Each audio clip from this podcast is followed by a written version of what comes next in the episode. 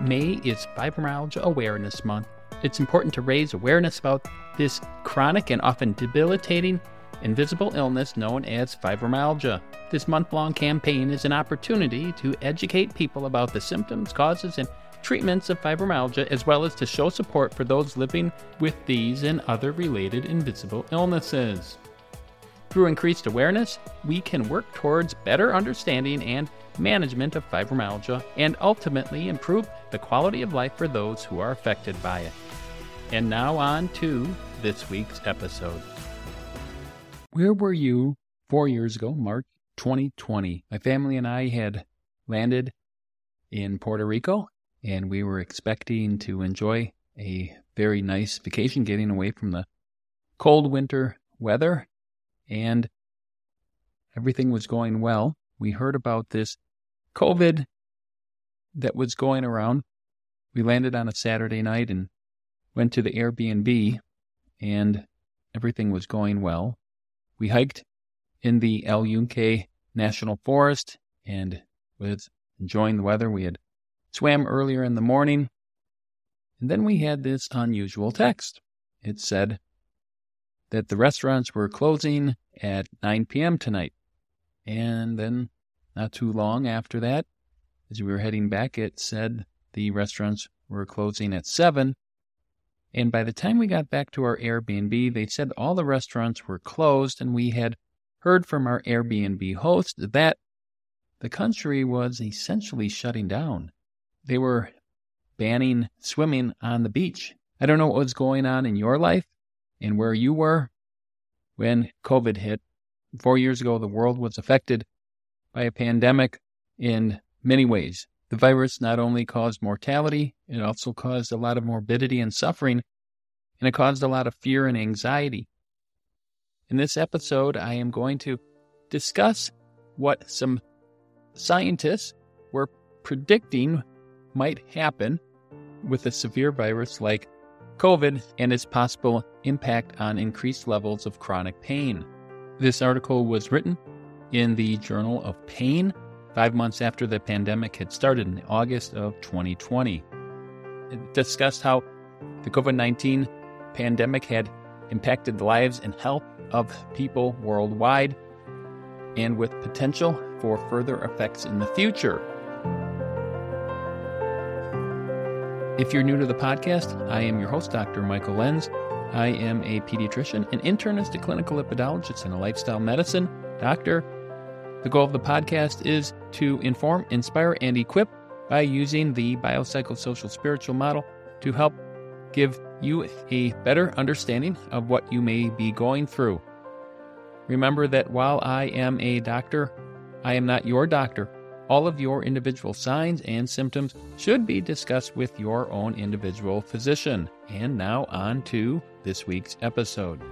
The experience of living with the pandemic had disrupted daily life across all sectors in society, including those living with chronic pain, those infected by the COVID virus, healthcare workers and essential workers, as well as those who remained healthy.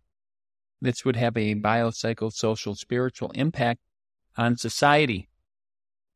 The authors Daniel Clauw, Winfried Häuser, Steven Cohen, and Mary Ann Charles discuss the possible future impact on chronic pain and overlapping conditions. They examined the potential health consequences of COVID 19 as it related to chronic pain, which might be nociplastic, neuropathic, or nociceptive. Specific possibilities might include chronic pain as a part of a post viral syndrome or the result of a viral associated organ damage, worsening of chronic pain due to exacerbation of pre existing pain, physical or mental complaints, and chronic pain triggered in individuals not infected with COVID by exacerbation of risk factors such as poor sleep, inactivity, fear, anxiety, and depression. They felt that the COVID 19 pandemic had many characteristics that could potentially increase the prevalence of chronic pain especially the stressors extending over many months.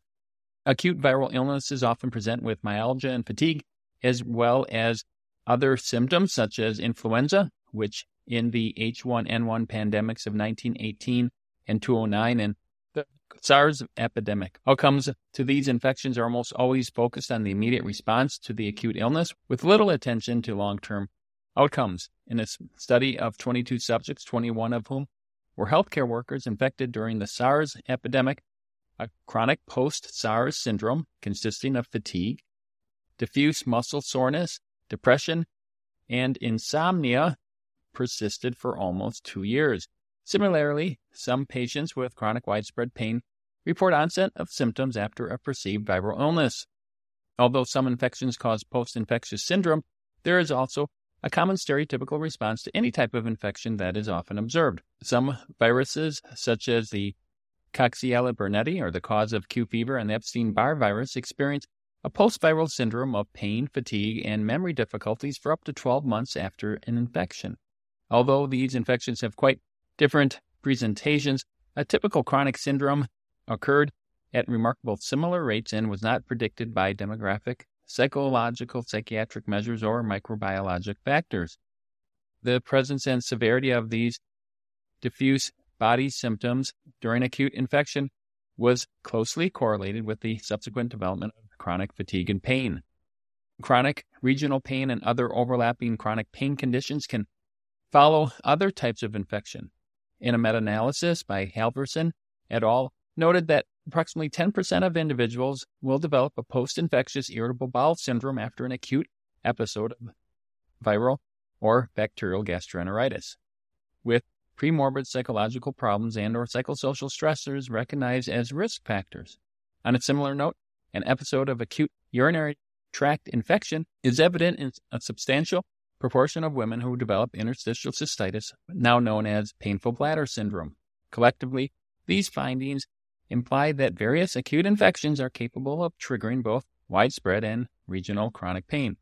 The evidence also suggests that the inciting infection must be of sufficient severity and duration to disrupt normal activities.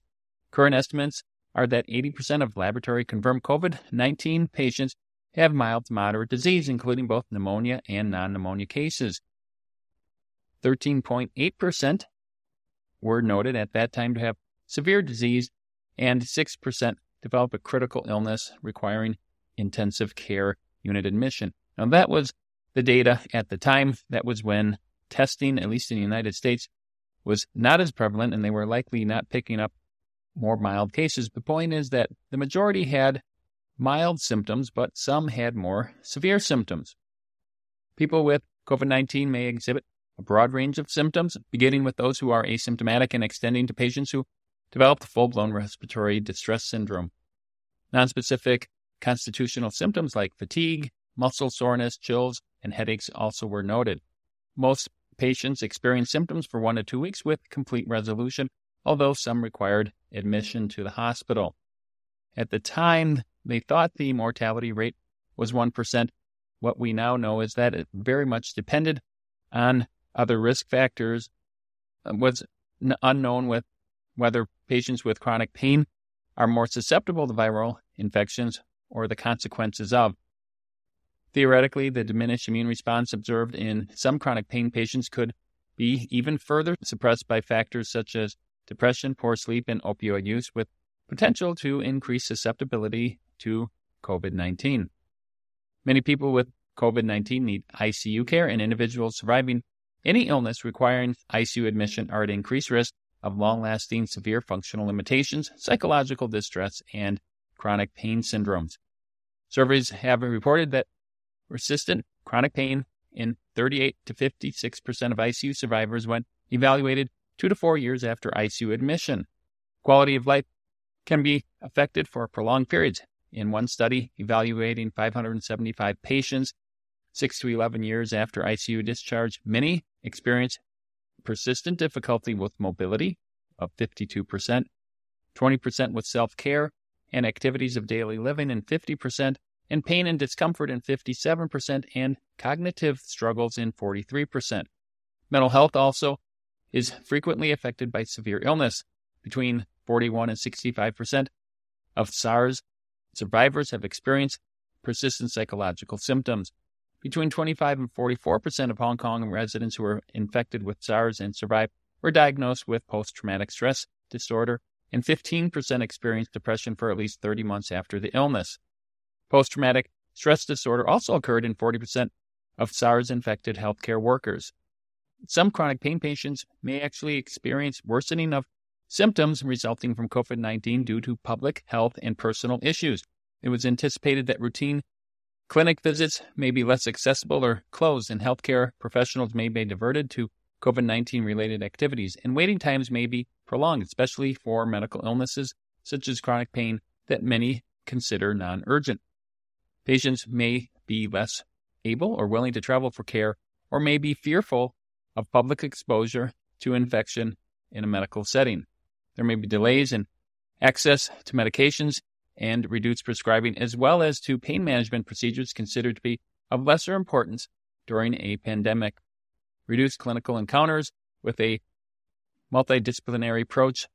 The physical therapists, psychologists, and self help groups also would likely have adverse consequences, it was felt. This may cause some to turn to less healthy ways of managing their pain, including alcohol or non medically prescribed substances, as a desperate measure to relieve poorly managed pain. The rapid evolution of telehealth presents new challenges for clinical care, especially for those not fully comfortable with or without access to digital technology.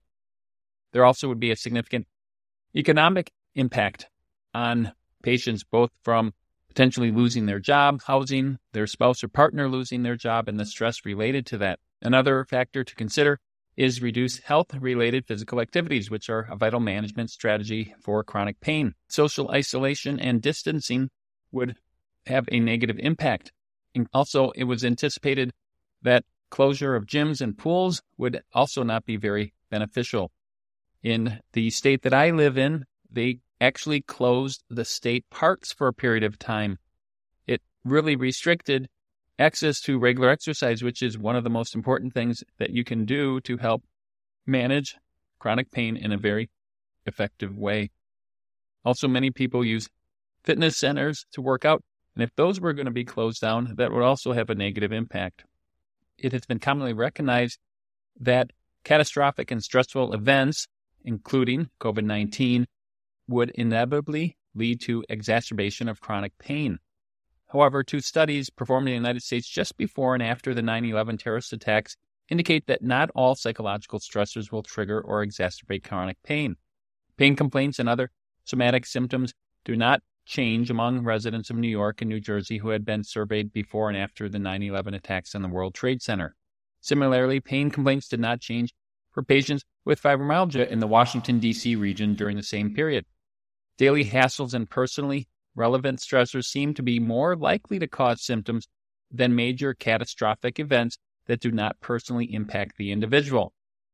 Therefore, the duration of the stress from weeks to months of a lockdown in the current pandemic, it was felt at the time, and vocational uncertainty and actual loss of jobs was thought may adversely affect health outcomes. Reviews highlight the role that various catastrophic events have on health, suggesting a number of factors that may be more important than the intensity of the stressor in predicting adverse health outcomes.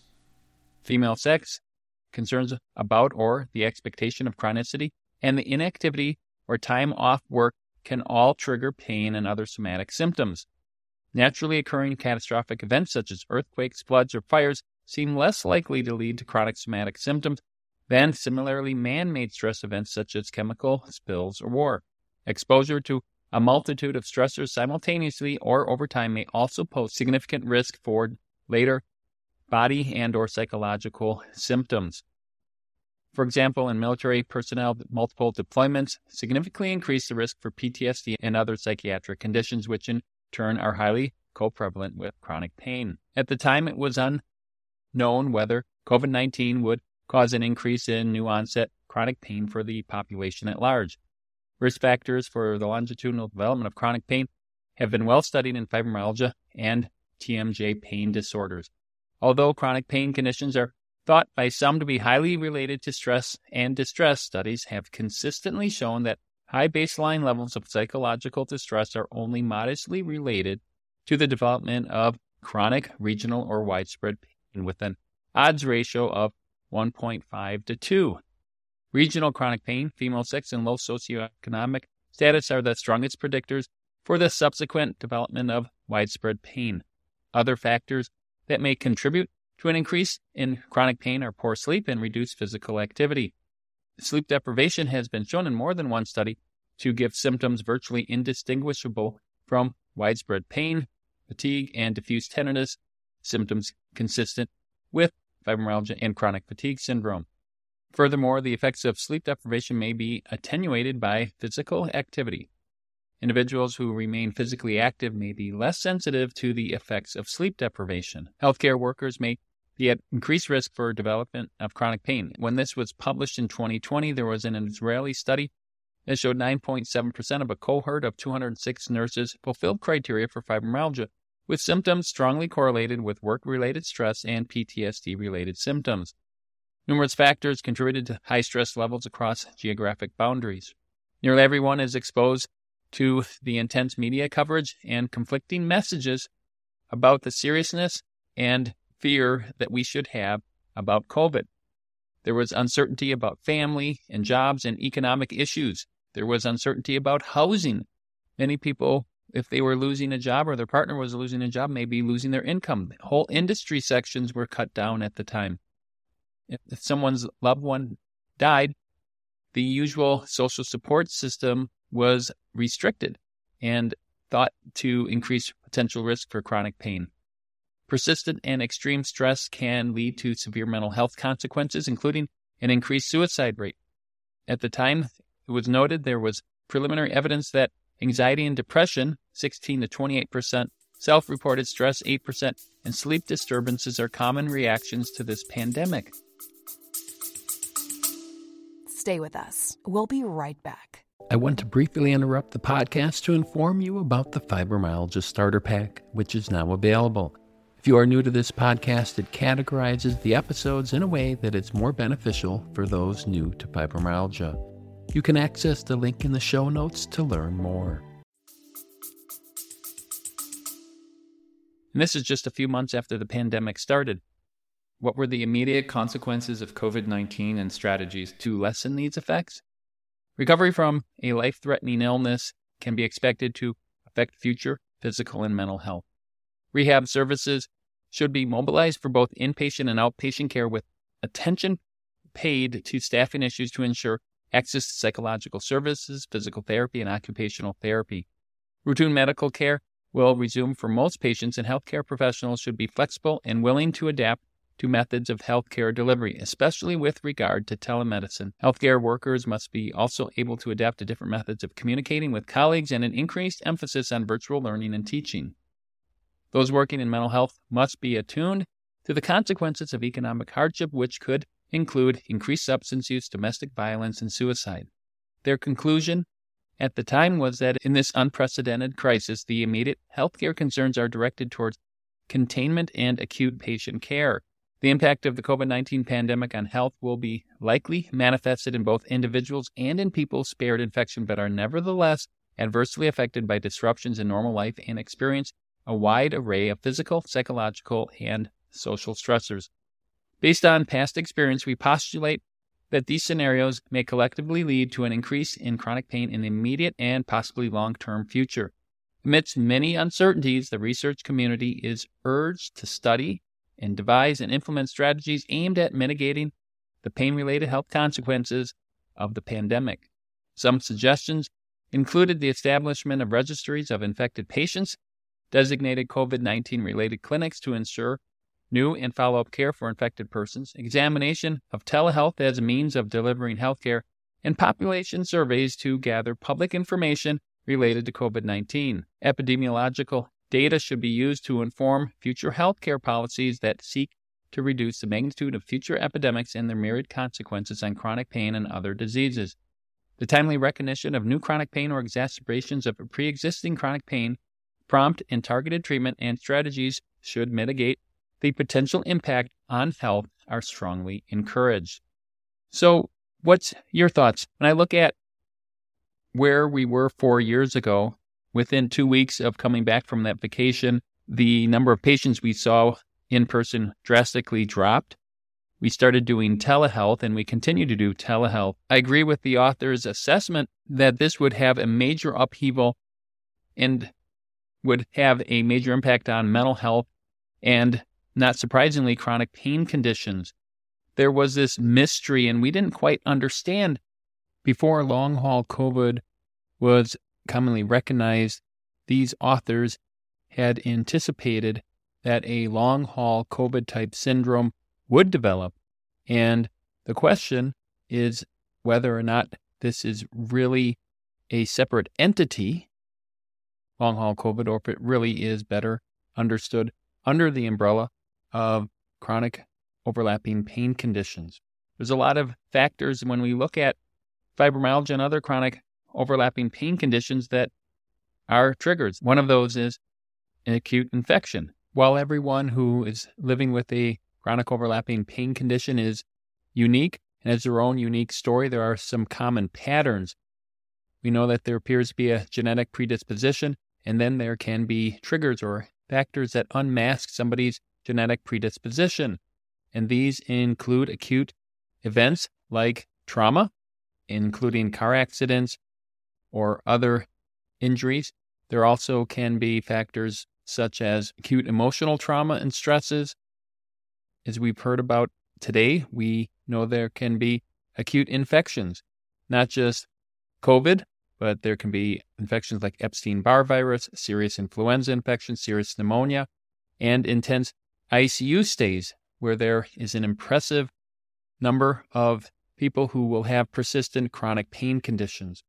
Clinics throughout the country and the world were set up to help the impending long haul COVID patients, but which doctors were going to be the experts to take care of them? Many of them had been admitted to the ICU or had respiratory symptoms, but was a pulmonary doctor who's not used to taking care of chronic pain conditions like fibromyalgia the best to take care of them? Were the rheumatologists who weren't necessarily used to taking care of people who had chronic respiratory conditions? It was a big mystery. There also was ongoing research into vaccines and acute antivirals. I'd love to hear from you if you've had long haul COVID and how this has affected you, or if this has affected you or your loved ones or your patients. And also look at how you've gotten through this. Into the second year of the COVID pandemic, I had a patient of mine who was an ultra marathon runner and had been very healthy. Admittedly, probably had some other comorbidities like ADHD that she had managed by having a job that worked well for her, as well as having a very physically active lifestyle. And she came in with severe acute symptoms of fatigue, body aches, rundown, cough, and felt worse than she had ever felt before. She had tested positive for COVID 19. And I talked to her and I discussed that she's at likely higher risk of developing long haul COVID symptoms if she would dial back on her activity level, which she had done during the first couple weeks. And then she was getting into the subacute symptoms. And as exhausted as she felt, and encouraged her to try to maintain her high level of activity, or high compared to the average person who isn't necessarily running or training for ultramarathons. And she had kept up a fair amount of exercise and then gradually increased getting back to her original baseline over several weeks to months. And when I had seen her about four to five months earlier, she had been back to her baseline. And I wonder with the uncertainty and the fear how an acute infection can spiral out of control where the fear worsens, the uncertainty worsens. When your body is feeling tired down, the natural inclination is to decrease your exercise and rest, which is great in the acute stage. But in the long term, that can actually shoot yourself in the foot and make symptoms worse. As I've said many times before, living with fibromyalgia and overlapping chronic pain conditions can feel like you're blindfolded, bound, and tortured by an unknown assailant without any recourse for relief. But when you can start to make sense of all of this and you take off the mask, it's not as intimidating and scary. It can help lessen the fear when you have the information and the knowledge, and then work in a multifaceted approach to help get back on your road to feeling better. I hope that this has been helpful for you. If you have enjoyed this, one of the best things you can do to help is by hitting the like and follow button and sharing this with others in your life who you feel would find this important. Until next week, go Team Fibro.